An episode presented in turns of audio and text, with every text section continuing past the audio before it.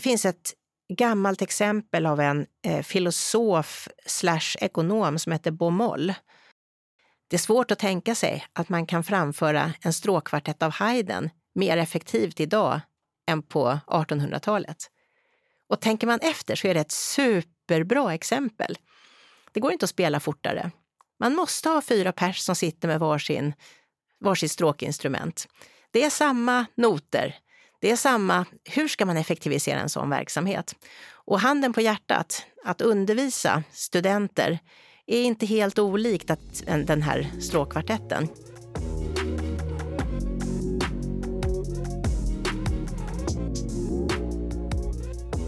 Idag har vi med oss ingen mindre än självaste utbildningsministern Anna Ekström. Ekström har varit statsråd sedan tjugohundrasexton men tog över ansvaret för högre utbildning nu i höstas när Magdalena Andersson bildade regering.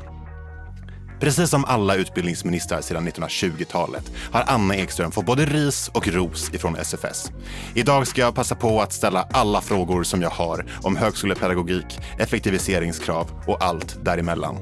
Jag heter Oskar Envik och är viceordförande för Sveriges förenade studentkårer. Och du, du lyssnar på Högskolepodden.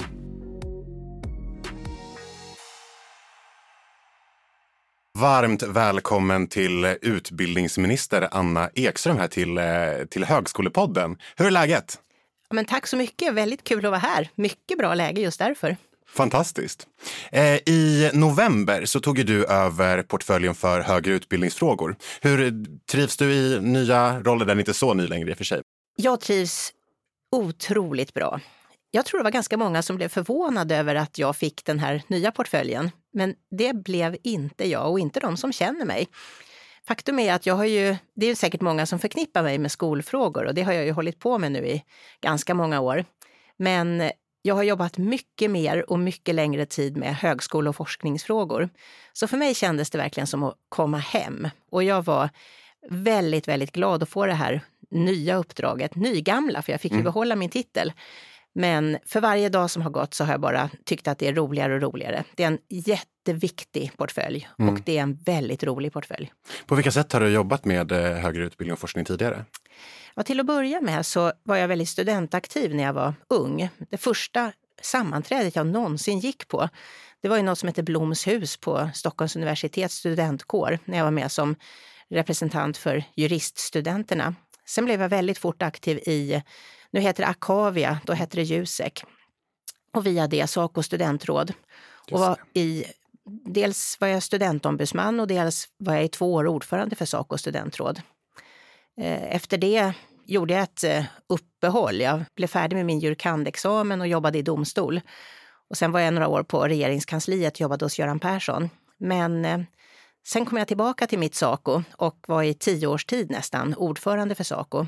Så att det är väldigt många år som jag har jobbat med högre utbildning och forskning. Bland annat har jag varit i, näst, ja, i tio års tid nästan viceordförande i Uppsala universitets styrelse och i tre års tid ordförande i Linköpings universitets styrelse. Så jag, man kan säga att jag har suttit på andra sidan och skällt på regeringens högskole- och forskningspolitik ganska många gånger. Vad härligt, då är vi två va? Jag tänker också att du har ju också väldigt lång erfarenhet av att arbeta med, med frågor som rör grundskola och gymnasiefrågor också, bland annat som generaldirektör för, för Skolverket och så vidare. Och jag tänker att eh, det känns ofta som en ganska naturlig övergång, att det är ju många frågor som handlar om skolan som också berör högre utbildning. Hur har det liksom kunnat eh, ja, men hjälpa dig helt enkelt? Jag tänker att du har du, verkligen en styrka på båda, båda sidorna. Men det stämmer faktiskt. Eh, och det är en sak som jag tror att många inte riktigt inser. Dels vilka stora likheter det finns mellan skolpolitik, högskolepolitik och också faktiskt forskningspolitik. Men också ganska stora skillnader. En likhet kan jag tycka är att jag tycker att man ska ha inställningen när det gäller förskola, skola, högskola. Eh, att eh, man måste sträva efter en bredd. Och man måste sträva efter ett djup. Och man måste göra de två sakerna samtidigt. Om, vi, om man inte har liksom väldigt många som är intresserade av matte, fysik, kemi redan i lågstadiet. Nu kanske man inte läser fysik och kemi i lågstadiet. Men väldigt ofta är man mm. hyggligt intresserad av eh, dinosaurier och eh, naturvetenskap. Mm. Astronomi, sådana saker. Eh, med ett sånt brett intresse så ökar ju förstås möjligheterna att vi får det, det antal som läser de utbildningarna sen på universitetet och de, det antal som sen går vidare och forskar och blir, som flyttar fram forskningsfronten i de frågorna. Då krävs det en bredd. Det krävs att det är många som är intresserade från början.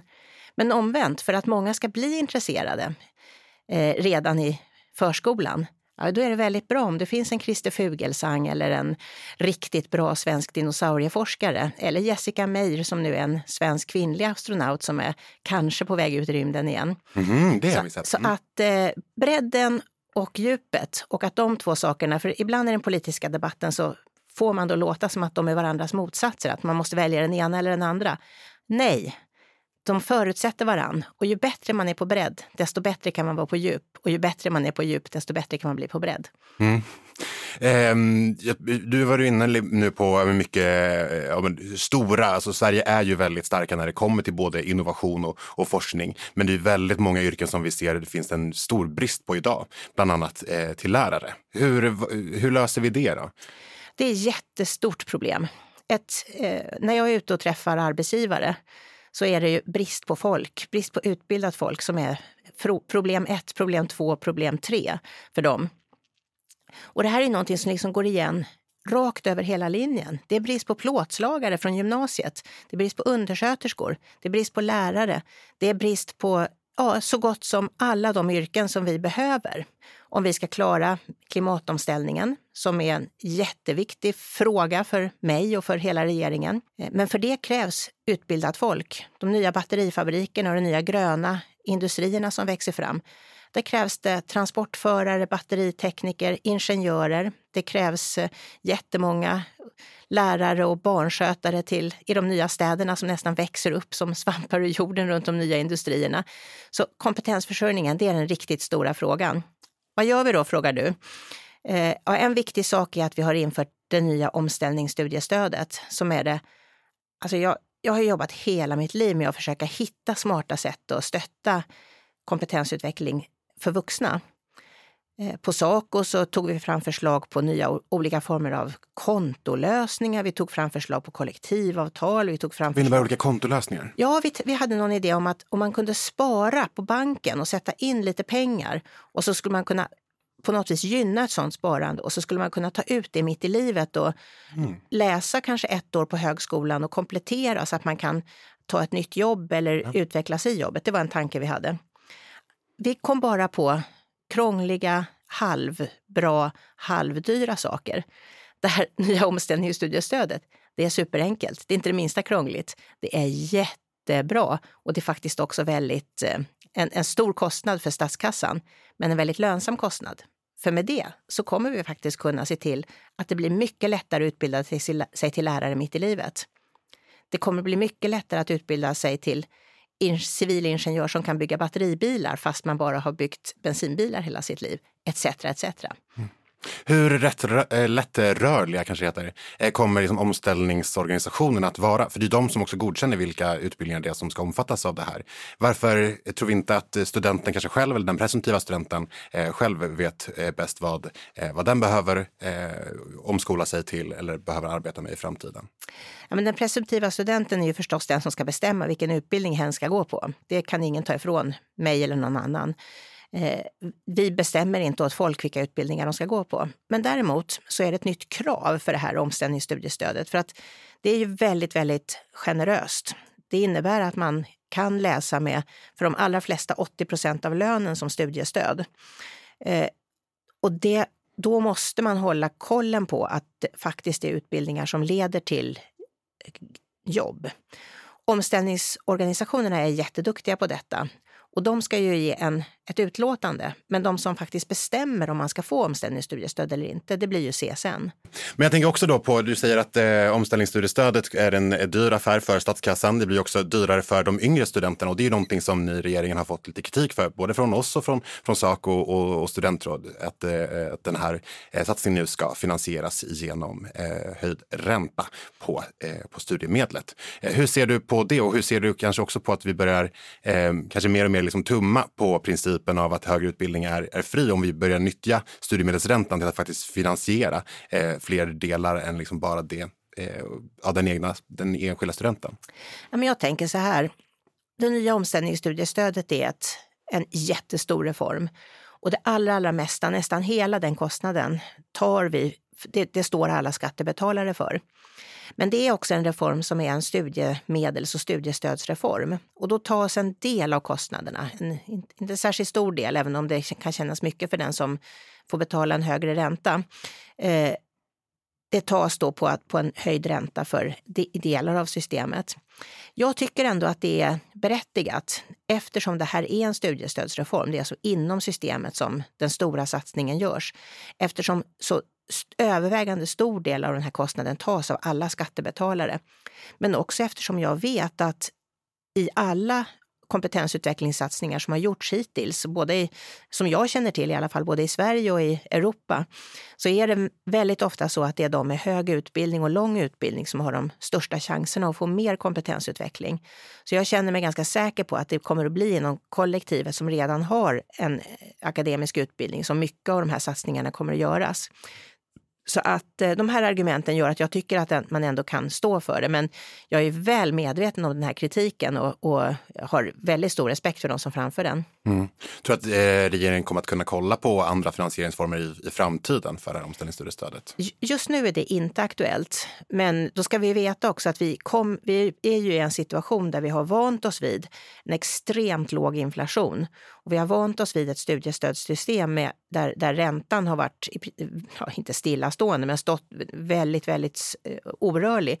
Nu går vi in i ett nytt svårt ekonomiskt läge med stigande inflation. Och då är det klart, då kommer vi att följa allting som sker på de här områdena. Men jag vill inte ge intrycket att vi håller på att förbereda någon förändring av, av den här finansieringen. Det vore att ljuga. Hur kommer lärosätena påverkas av de nya omställningsutbildningarna? Det här är också en jätteviktig fråga.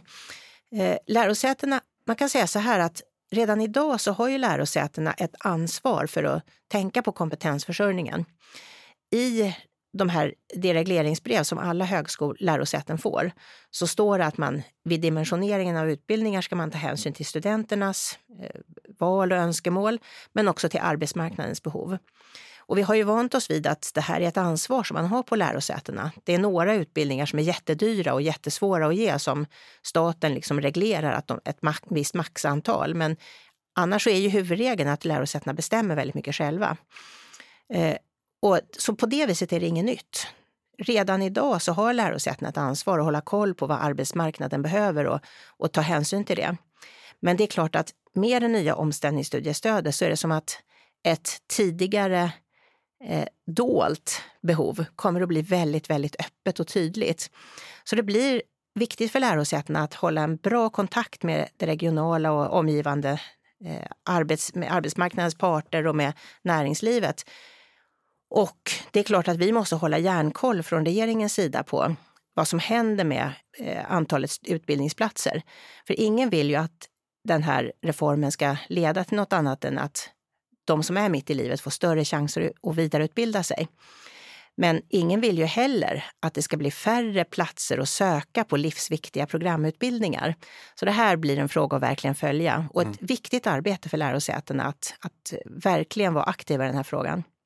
Ser vi att, eller finns det någonting som indikerar på att det kan komma att ske några undanträngningseffekter mellan omställningsstudenter och jag ska säga, ordinarie studenter, eller vad man nu ska säga? Ja, nu ska, alltså, nu ska man ju inte överdriva det här tycker jag för att eh, det här studiestödet införs nu. Eh, det kommer att, man kommer kunna söka det i höst och det kommer att börja gälla typ första januari nästa år. Jag tror inte det kommer bli jättestora volymer så här i början. Men med tiden så kommer ju volymerna sakta men säkert att öka. Och det kan säkert också vara så att det är olika tryck på olika delar. Det kanske blir mer tryck på vissa högskolor än på andra. Det kan också vara så att det blir mer tryck på vissa ämnesområden. Kanske blir det så att det är jättemånga civilingenjörer som behöver just läsa några kurser A I eller, eh, eller eh, batteriteknik eller vad nu kan, elektrifiering och sånt. Kanske blir det så att det snarare blir tryck på K P U för att fler ska bli lärare. Eller också så blir det så att det blir ett tryck på yrkeshögskolan snarare än på högskolan. Mm. Det kanske blir på komvux som står. Det kanske blir allt på en gång. Mm. Alla de här exemplen visar att vi måste ju hålla järnkoll hela tiden från regeringens sida på hur det här utvecklas och hålla en riktigt bra dialog. Men du, du, nämnde, du nämnde K P U precis innan också som en, och jag tänkte vi hoppar tillbaka lite just till själva liksom utbildningskvaliteten i, i, i sig och hur vi satsar på, eh, kanske på olika bristyrken eller på utbildningskvaliteten generellt. Och, eh, en fråga som har varit en het potatis det senaste är just är just lärarutbildningen och hur vi ska höja den status och få fler att vilja utbilda sig till, till lärare. Och jag tänker ställa en väldigt rak fråga här och det är ju om angående den förkortade K P U:n och om du tror att det kommer bidra till en, en ökad liksom, pedagogisk kompetens och en, en höjd lärarstatus. Ja.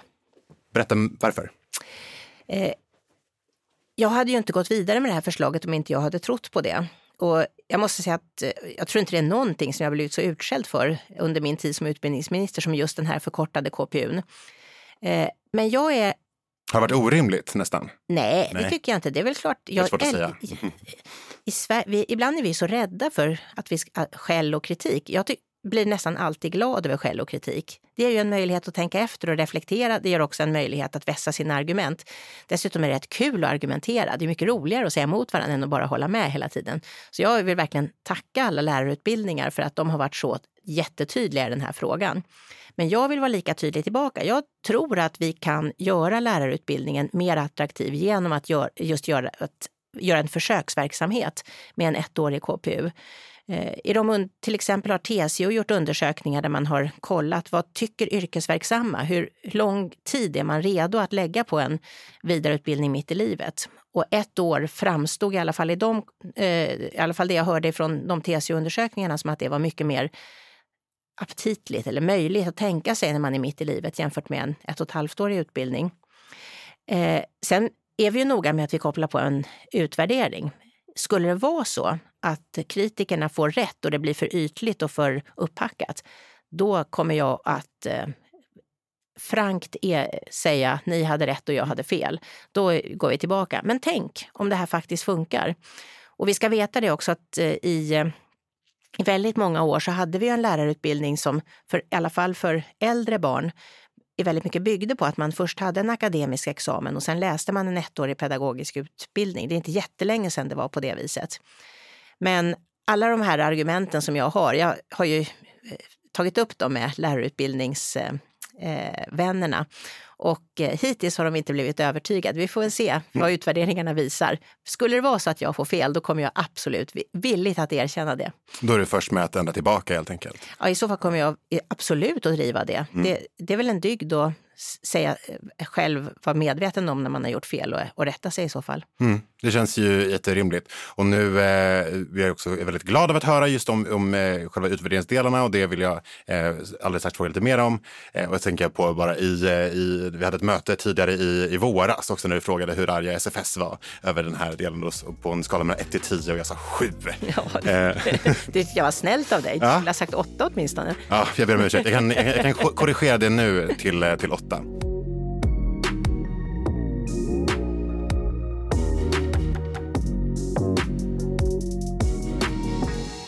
Och i eh, angående just, till, eh, just utbildning, eller kvaliteten i utbildningen så släppte vi häromdagen nu vår valkompass.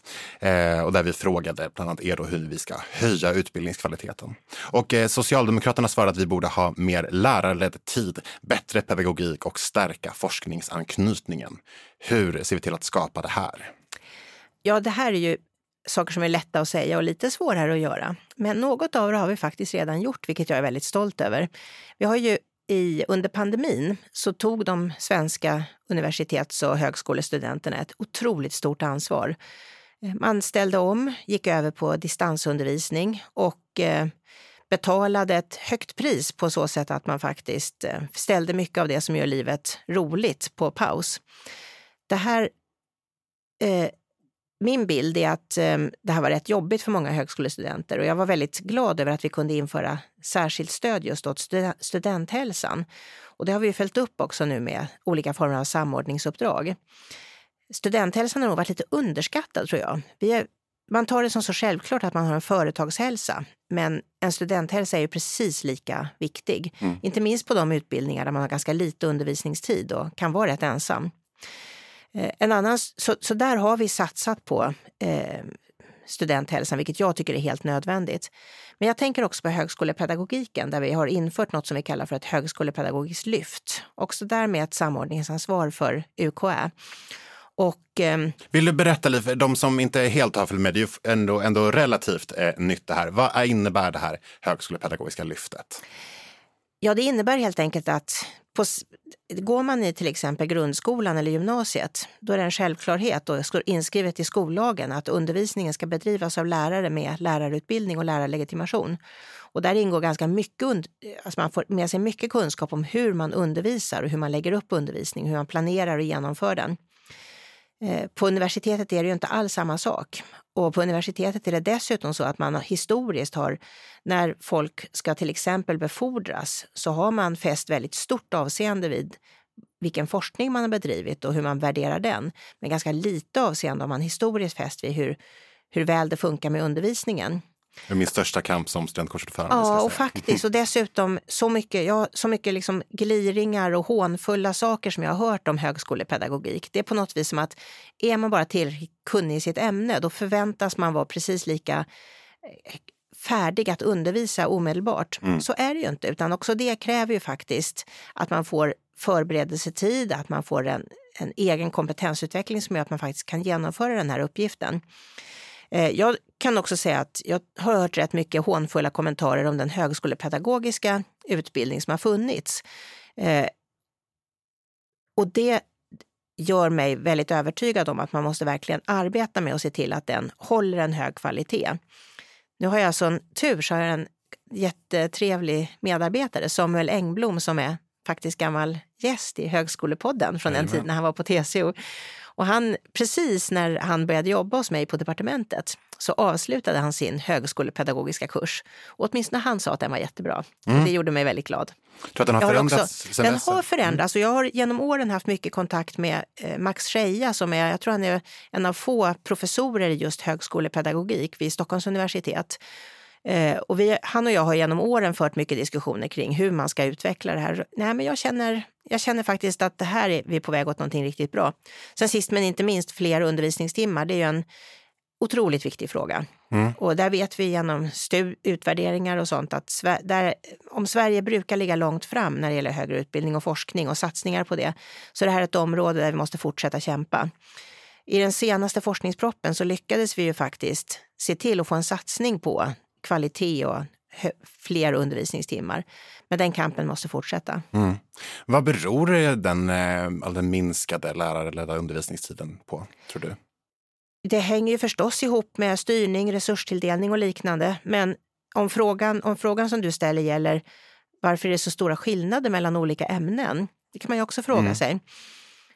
Jag kommer ihåg för jättelänge sedan när jag var på SACO, så fick jag i present av en pensionerad professor en jättegammal promemoria som var skriven av Carl Gustav Andrén, som var universitetskansler för väldigt länge sedan. Och då hade han gjort en studie. Han hade gått tillbaka och tittat på hur kommer det sig att, und- att vi har så många undervisningstimmar och, eh, och som prislapp liksom för historia, ämnet historia som mm. vi har. Och han kom fram till att vid något tillfälle så eh, gick man in och reglerade det här eller bestämde pengapåsarna, och då tog man helt enkelt de pengapåsar som gällde det året, och så blev det det. Och det är väldigt svårt att komma ifrån. Det var hans förklaring. Mm. Jag har ingen bättre förklaring att komma med annat än att det här är en, en, en fråga som många ministrar före mig har slitit med. Jag kommer att fortsätta att slita med den och mm. jag hoppas jag kommer att lyckas. Verkligen. Eh, nej men precis, utbildningen har ju absolut också förändrats på olika sätt. Att det, kanske inte, det kanske behövs ett litet nytt helhetstag kring, kring prislapparna på utbildning och så vidare. Eh, jag kan säga att jag vet ju också av egen erfarenhet att eh, jag skulle ju som minister kunna sitta och säga: men hallå, prislapparna är ju inte fasta. De, på ett lärosäte kan man ju faktiskt fördela om mellan olika ämnen. Men det vet jag av egen erfarenhet hur otroligt svårt det är att göra det. Mm. För att i samma sekund som man gör det så måste man ju också motivera varför man så att säga frivilligt eh, minskar på antalet undervisningstimmar i, i de ämnen som i så fall får dela med sig. Och det finns alltid starka skäl för många undervisningstimmar i alla ämnen, också de som, kanske i synnerhet de som idag har många timmar. Så att det där är en det är en fråga som är jättesvår för lärosätena. Så jag vill inte liksom skylla ifrån mig på dem, utan snarare säga att det här är en fråga som, som, vi, som åtminstone jag kommer, får kämpa med, precis som många av mina företrädare. Mm. Jag hoppas Så... jag är lika duktig som Matilda Ernkrans var på att höja antalet timmar. Härligt. Um... Två andra delar som, som S F S pratar mycket om handlar ju om, eller precis som du också nämnde nu angående hur liksom styrning och resurstilldelningen faktiskt fungerar och andra parametrar som, som berör det. Och där har vi både ut, utifrån hur utbildningen ju påverkas av, av helårsprestationer, eller utbildningsfinansieringen påverkas av helårsprestationer. Att de som kanske har idag lite mer, eller mer, behöver mer resurser för att utveckla sin egen utbildning är de som får färst medel för, för det här. Och sen så har vi det här så kallade produktivitetsavdraget som vi tycker om att prata om, om väldigt mycket. Eh, och jag skulle vilja att du kommenterar lite kort på eh, ditt, eh, du hade gjort ett uttalande i Sveriges Radio nu i slutet på maj där du skrev att jag tycker att universitet och högskolor, precis som andra verksamheter, ska göra sitt för att hitta effektiviseringar i vardagen. Och då vill jag bara höra eh, resonemang kring hur universitet och högskolor är precis som andra verksamheter. Vilken smart fråga. Det är de ju inte. Ingen verksamhet är den andra lik. Och eh, man kan säga att för det första en eloge att du säger färst. Det är ett av mina älsklingsord. Bra jobbat. Men för att återgå till den allvarliga frågan. Det finns ju inga verksamheter som är så komplicerade som, som undervisning och forskning som är direkt jämförbara med andra. Å andra sidan så har vi ju många andra verksamheter i statlig tjänst. Jag har jobbat i domstolar i ett antal mm. år. Det är faktiskt lite samma sak, att det är otroligt svårmätt och svår, eh, svårt att hitta effektiviseringar. Får jag börja med då att säga att samma sak gäller ju för väldigt många verksamheter i samhället. Eh, jag tycker att det är naturligt att man söker efter effektiviseringar i vardagen. Jag tycker att det är naturligt att, eh, att se att till exempel sättet som vi eh, skriver på nu jämfört med för ett antal år sedan. När, när jag var ny i arbetslivet, då fanns det fortfarande en kategori anställda både på universitet och högskolor och andra verksamheter där man eh, efter diktamen eller efter kladdiga manuskript satt och hade som egen arbetsuppgift att skriva rent saker på skrivmaskiner. Det finns det ju inte längre. Nu skriver alla på en självklar, som en självklarhet direkt i datorn det man som man arbetar med. Det är väl en klassisk effektivisering som faktiskt medför minskade kostnader på väldigt många arbetsplatser. Men mycket av det som vi kallar för kärnverksamhet är ju faktiskt, ofta i alla fall, väldigt svårt att effektivisera. Mm. Det finns ett gammalt exempel av en eh, filosof slash ekonom som heter Baumol, som tyvärr aldrig fick Nobelpriset. Han skrev, när han skulle, han skrev en, en, någon essä har jag för mig, där han skrev om detta. Där han skrev att eh, man kan effektivisera varuproduktion, men tjänsteproduktion är mycket svårare. Som ett exempel skrev han: det är svårt att tänka sig att man kan framföra en stråkkvartett av Haydn mer effektivt idag än på artonhundratalet. Och tänker man efter så är det ett superbra exempel. Det går inte att spela fortare. Man måste ha fyra pers som sitter med varsin, varsitt stråkinstrument. Det är samma noter. Det är samma, hur ska man effektivisera en sån verksamhet? Och handen på hjärtat, att undervisa studenter är inte helt olikt att den här stråkkvartetten. Motargumentet mot det jag säger nu, det är ju förstås att med digital teknik så har vi ju visat att vi kan genomföra vissa förändringar. Och motargumentet mot det är att vi ska aldrig lura oss och tro att man med digital teknik kan komma runt behovet av att i en undervisningssituation faktiskt sitta öga mot öga, prata med varann, nå den här förtroliga nivån när man som student kan erkänna för sin lärare eller för sin studiekamrat att det här har jag inte riktigt fattat och få en djupare förklaring. Man kan inte med digitala tekniken, hur effektiv den än är, skämta och utbyta blickar och skratta till på samma sätt. Ja, du hör ju själv. Mm. Eh, det går att allt, man ska leta efter effektivisering. Det ska alla göra som har skattemedel som finansiering. Men vi ska inte lura oss och tro att det är allt för enkelt när det gäller en sån komplicerad sak som undervisning. Nej, det känns som att, eller tror att det kan ni komma till någon viss gräns när det faktiskt, när ni också från regeringshåll också bara insett det här, men nu går det nog faktiskt inte liksom effektivisera mer, eller kommer alltid liksom eh, rulla på. Och jag tänker också att det är just, eh, vi pratar mycket liksom digitalisering, och det är ju såklart en, en jätteviktig del i, i samhället som, som stort, men med det så följer ju också väldigt mycket liksom, eh, utbildning, och lärosätena som ofta väldigt, väldigt stora verksamheter tampas ofta med väldigt många och väldigt stora eh, system eh, som hela tiden liksom bara adderas, adderas på varandra. Eh, det, jag tänker att vi behöver ju säkerställa otroligt mycket liksom digital eh, kompetens också. Vem, vart ligger liksom det ansvaret? Ligger det på den enskilda eh, chefen på, på här, eller är det, behöver vi göra något, något större eh, helhetstag kring det här? Eller eh, just då kopplat också till effektiviseringskraven och så vidare. Eller hur ser du på det? Nej, men det är ju lärosätet som ansvaret ligger på. Hur man fördelar det på lärosätet är ju väldigt mycket upp till, till rektor och universitetsledning eller lärosätesledning. Och eh, själv tycker jag ju att den här diskussionen om produktivitetsavdrag är, det som är viktigt för mig, det är hur mycket, hur mycket pengar har man på sista raden. Jag menar, om ett universitet eller ett lärosäte idag fick välja mellan ett högt produktivitetsavdrag och väldigt stora ekonomiska tillskott, då tror jag de flesta skulle välja stora ekonomiska tillskott, i alla fall om de var tillräckligt permanenta. Personligen hade jag också gjort det. Ja, men om man å andra sidan fick välja mellan att vi säger vi slopar produktivitetsavdraget men vi har en stor besparing, vem är glad för det? Så det viktiga är ju faktiskt pengarna på sista raden och de villkor som universitet och lärosäten får använda de här pengarna på, att de inte är alltför inlåsta. Mm. Jag tänkte vi hoppar till en annan eh, viktig eh, kvalitetsfaktor för utbildning, och det är den, eh, den demokratiska. Så att de som är med och påverkas av beslut ska vara med och fatta dem, och det här har vi då självklart studentinflytandet som jag så smidigt kliver in på. Eh, och då eh, på ditt tal på S F S hundra så sa du att ni ska prioritera studentinflytandet i Europa under Sveriges ordförandeskap i E U. Och det tycker vi självfallet låter mycket lovande. Eh, och jag skulle vilja att du berättar lite mer om det. Vad innebär det? Faktum är att jag redan tjuvstartat mm. för att på mitt, i, när, under franska ordförandeskapet som är nu under den här våren, så har jag redan eh, framfört hur betydelsefullt studentinflytande är på en stor ministerkonferens som jag var på i Paris. Och eh, det, jag blev efteråt i princip eh, kärleksbombad av de studentrepresentanter som var där från franska universitet. De hade liksom inte hört något liknande, lät det som. Det var inte vanligt att höra. Men det jag framförde där är något jag tror på väldigt starkt. Nämligen att studentinflytande är en kvalitetsfaktor. Studentinflytande är ett sätt att se till att man satsar på det som hör till det allra viktigaste, nämligen att undervisa och se till att utbildningen funkar på de stora utbildningarna. Eh, Jag har aldrig träffat en studentrepresentant som kräver mindre undervisning eller sämre undervisning. Tvärtom så vill man ha mer undervisning, man vill ha mer kvalitet.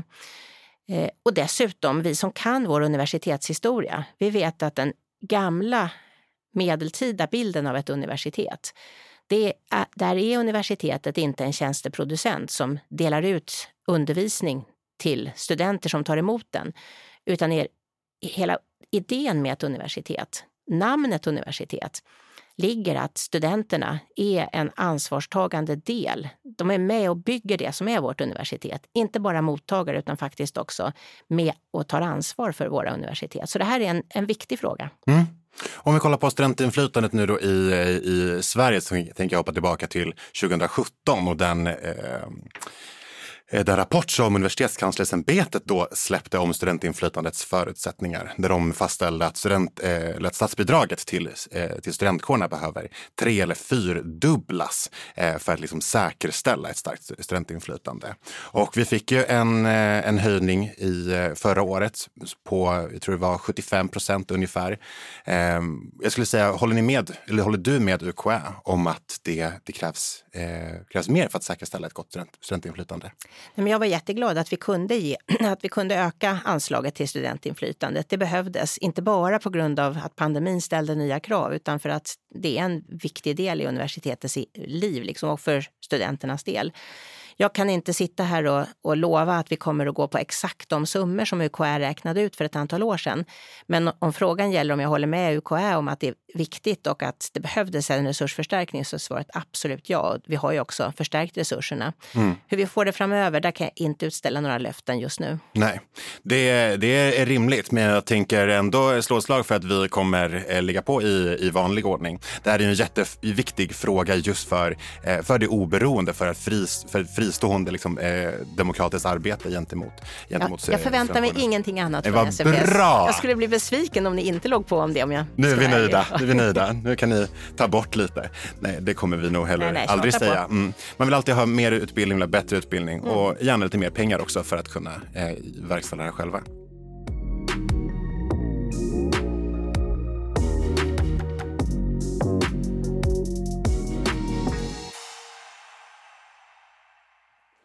Jag tänker att vi ska hoppa till ett liten, lite tråkigare samtalsämne. Eh, när vi ändå precis innan gjorde en lite mer eh, internationell eh, utblick. Så ser vi ju hur, eh, hur kriget i, eh, i Ukraina påverkar regeringens arbete på, på olika sätt. Och eh, vilka frågor liksom ligger på, på utbildningsdepartementets bord nu i prioriteringsmässigt kopplat till det här?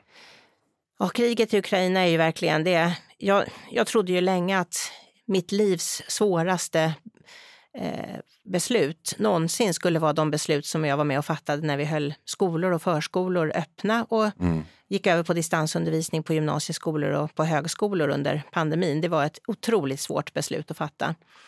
Men efter det så kom då kriget i Ukraina igen, där, där vi ser att eh, den sortens krig som vi har läst om från andra världskriget, till och med från första världskriget, återuppspelas återigen i vår absoluta närhet. Det är faktiskt närmare till Mariupol från där vi sitter nu jämfört med hur långt till, till norra, delar av norra Sverige. Mm. Det är också så att eh, kriget i Ukraina och Rysk, Rysslands folkrättsstridiga och oprovocerade anfallskrig, det är ju någonting som påverkar hela säkerhetsordningen i Europa och också vårt eget lands säkerhet med de krav som ställs på att man ska anpassa sin utrikespolitik efter ryska intressen. Det är ju helt oacceptabla krav som ställs. Och vi har ju fattat en lång rad beslut i anledning av det som har varit väldigt svåra, men, men som jag tycker att det har funnits väldigt, väldigt starka skäl för. I det här arbetet så har vi ju haft som tydliga prioriteringar att vi ska ha sanktioner mot Ryssland. Och det har vi också infört. Vi har ju bland annat satt ett stopp för forskningssamarbeten med ryska stats, alltså institutioner som har med den ryska statsledningen att göra. Men vi har också sagt att vi ska stötta Ukraina.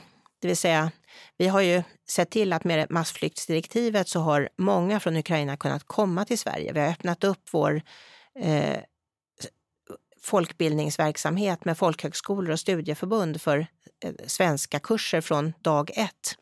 Och vi har också gjort väldigt stora insatser för då, både med, med, med allt ifrån militära medel till, till mycket civil, civilt understöd. Stötta Ukraina i det här otroligt svåra läget. Mm. Och sen sist men inte minst så måste vi tänka på att Sverige ska vara säkert.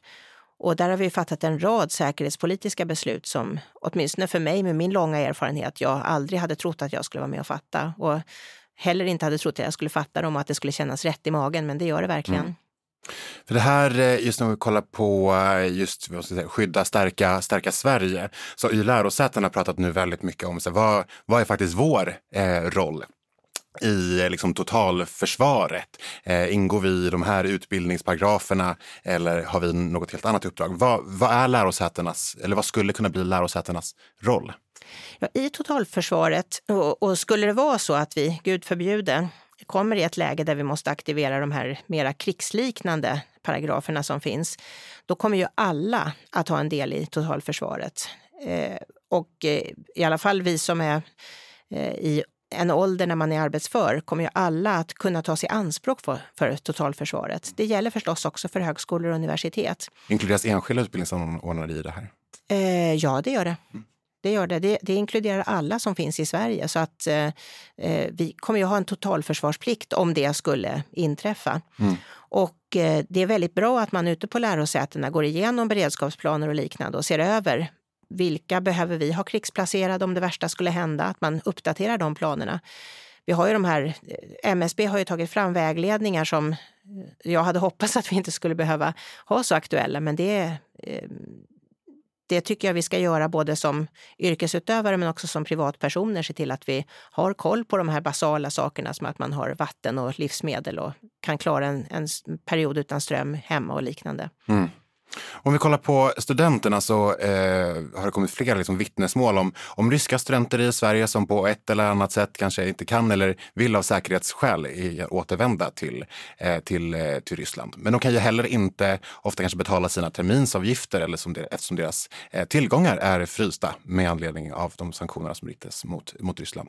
Hur, eh, hur stöttar vi de här eh, studenterna i Sverige?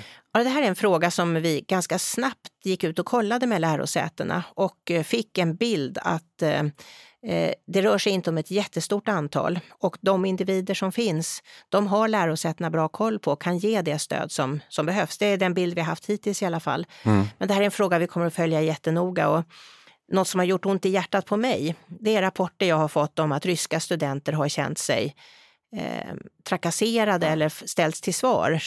Vi vet ju det att samtidigt som vi ska vara otroligt kritiska mot den ryska statsledningen så vet vi också att vi ska inte sätta likhetstecken mellan dem och enskilda forskare eller enskilda studenter. Det vore faktiskt eh, alldeles, alldeles fel av massa olika skäl. Och mm. ett av dessa många skäl är att vi vet att är det några som går i täten för en rättsstatlig utveckling i Ryssland så är det akademiker, forskare och studenter. Mm, verkligen. Och jag måste, i den delen som du nämnde nu också är ju verkligen helt fruktansvärd med liksom enskilda individer som... Ja, det går, det är, och där har många, det vet jag att lärosätena också med studenthälsa och det här gäller ju också en hel del anställda på universitet och lärosäten, att man har verkligen uppmärksammat den här saken och tagit i den på ett klart och tydligt sätt. Jag tycker att det är väldigt bra. Mm. Nej, och vi, det finns ett, eller vet om ett, ett ryskt café här i, i närheten som jag tror var, var, behövde stänga ner ett tag för att det blev så mycket trakasserier just nu. Ja, och det är ju precis mm. den, det är för att slippa en sån utveckling som vi måste vara väldigt tydliga med att mänskliga rättigheter och demokrati gäller. Mm. För de eh, ukrainska studenter som kanske är på väg att avsluta sina studier i Sverige och som ska eh, behöver åka tillbaka till Ukraina. Eh, hur kommer det gå för dem? Vad gör vi för att eh, skydda dem? Ja, vi har ju en viseringsfrihet gentemot Ukraina och vi har också ett massflyktsdirektiv som visserligen gäller med lite olika förutsättningar beroende på när man kom hit. Men som jag ser det så, så här spontant så ser jag att inte, inte särskilt stora hinder mot att stanna kvar och, i Sverige om det är det man skulle vilja göra. Eh, det kan också i vissa lägen vara så att man kan vara tvungen att åka hem för att ordna saker i Ukraina. Men sen finns det ju möjlighet att komma till Sverige med eller utan massflyktsdirektivet. Mm. Och eh, slutligen då i den här frågan eh, som du nämnde också tidigare med att eh, regeringen har uppmanat lärosäten att avsluta alla forskningssamarbeten med statliga institutioner i Ryssland. När tror vi att de här kan åter, återstartas? Det är en jätte, jättesvår eh, fråga. Hur ser vi liksom på det eh, samarbetet i, i framtiden? Jag är väldigt orolig att det här kriget kommer att, att... Alla förhoppningar om att det skulle få ett snabbt slut tycker jag kommer på skam. Vi måste vara beredda och vi måste agera på ett sådant sätt så att vi klarar en sån här situation under, under en tid framåt. Hur lång tid den situationen kommer att vara, det vet inte jag. Men jag följer den här frågan otroligt noga. Inte minst för att se till att de som kommer hit från Ukraina eller finns här från Ukraina ska få så goda möjligheter som möjligt, både att kunna återvända till sitt land. De flesta vill ju det och bygga upp sitt land igen när den dagen är, när det är möjligt. Men också för att eh, se till att man kan ha ett, ett, ett, ett bra liv där man är eh, en del av det svenska samhället när man är här. Mm. Och vi kommer ju också självklart att följa den här, det som händer och hela utvecklingen, och vi hade ju ett möte med bland annat Samuel Engblom härom, härom veckan, och vi följer också såklart genom S E H F:s arbetsgrupp för, för flyktingfrågor. Men jag kan säga, jag var ju med på ett, jag fick förmånen att sitta med och, på ett lärosätesbesök och diskutera med en grupp där det fanns både ukrainska och ryska forskare och svenska forskare med i gruppen. Och i de här ganska, jag ska inte säga vilket lärosäte, det är bara onödigt, men det var samtal som fastnade i hjärtat verkligen. Där en, en, en person sa till mig nästan som i förtroende att, och det är därför jag inte vill säga var och vem. Rimligt. Där hon beskrev så tydligt känslan hen hade att å ena sidan var väldigt arg och upprörd över att hen ställdes till svars för den ryska statsledningens agerande. Men samtidigt å andra sidan känna en personlig ångest över vad som hände och, en, och blandat med oro för vad som ska hända och en, en portion skam också. Mm. Jag blev djupt berörd av det. Det är en... Eh, det, det som händer nu är negativt på så många plan.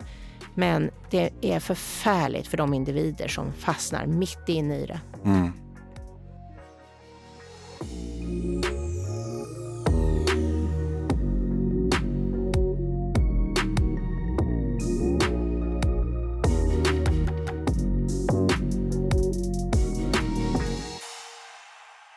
Jättekonstigt att gå över till ett annat samtalsämne nu.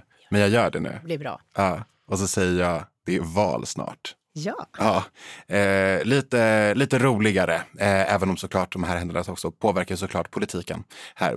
Som, precis som vi har varit inne på, eh, på, eh, på nu. Och eh, en viktig del för, eh, för oss. Jag säger oss, säger S F S och, och studenterna. Det handlar ju om, om, om förutsättningar att faktiskt vara student i, idag. I vintras så försvann investeringsstödet för, för, för bostäder och för studentbostäder. Vi ser nu med, med inflationen och med klimatförändringar att priset på livsmedel blir allt dyrare. Kollektivtrafikspriser höjs ständigt. Vad gör regeringen för att ekonomin faktiskt ska gå ihop för studenterna? Det här är, alltså det, jag är ju så gammal så jag var, har ju varit med på den tiden när vi t- förr hade inflation i Sverige. Vi lyckades ju liksom bekämpa inflationen och betvinga den på nittiotalet och har lyckats hålla eh, mycket tillsammans med många övriga länder då en, en låg inflation, vilket har varit väldigt, väldigt bra. Nu stiger inflationen och den stiger på ett sätt som vi inte riktigt är vana vid. Och det drabbar väldigt många människor i vårt land och i länderna runt omkring. Mm. Jag ser ju väldigt klart och tydligt att också studenterna drabbas. Eh, studenter lever mycket på C S N. Vi vet alla att C S N, där har vi en indexering som, där, där så att säga, siffrorna redan är satta.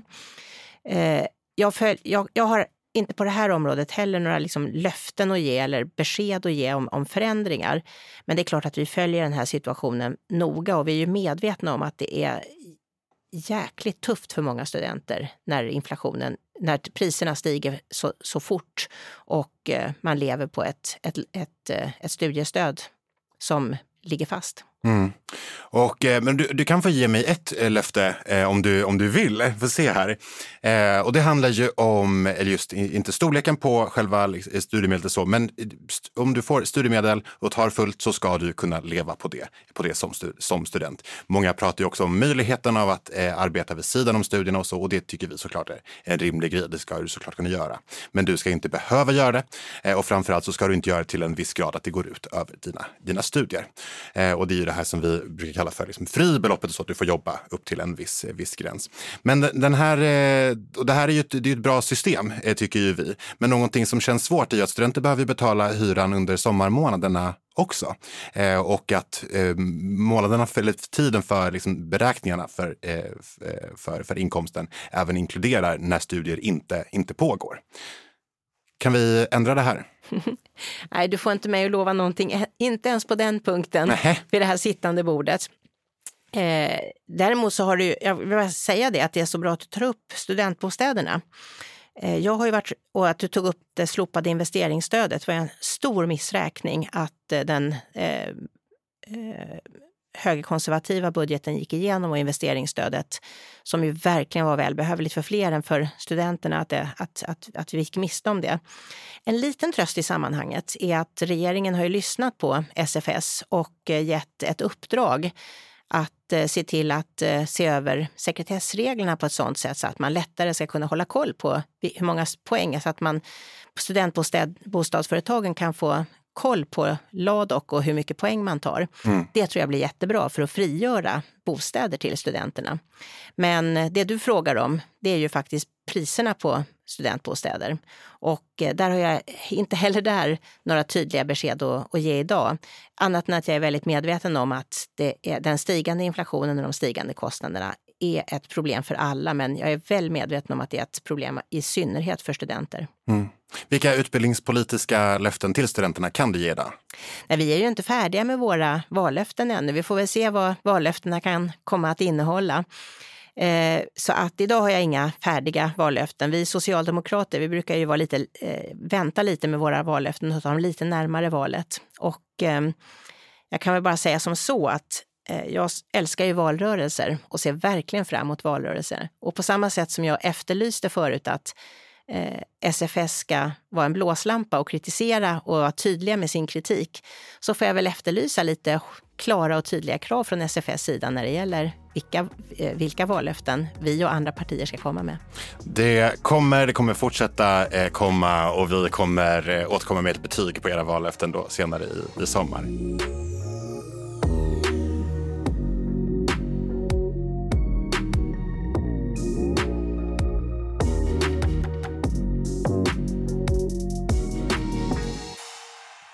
Jag tänker att vi ska avsluta nu med lite fem snabba. Eh, du får säga pass. Eh, jag tror inte att du behöver säga eh, pass på något av det här, men du får. Men jag vill ha snabba svar. Är du redo? Jag är redo. Vilken är den senaste boken du läste? Tills alla dör av Diamant Saliho. En fantastisk bok som jag tycker alla ska läsa. Oh. Är eh, styr- och resurstilldelningsutredningen död? Nej. Bob Dylan eller Bellman? Båda. Eh, vilken är din paradrätt? Glass och for. Oh. Och eh, beskriv S F S hundraårsfirande med tre ord. Eh, svettigt, roligt och eh, efterlängtat. Det var första festen jag gick på på i typ två år. Otroliga ord. Utbildningsminister Anna Ekström, stort tack för att du var med i Högskolepodden. Tack för att jag fick vara med.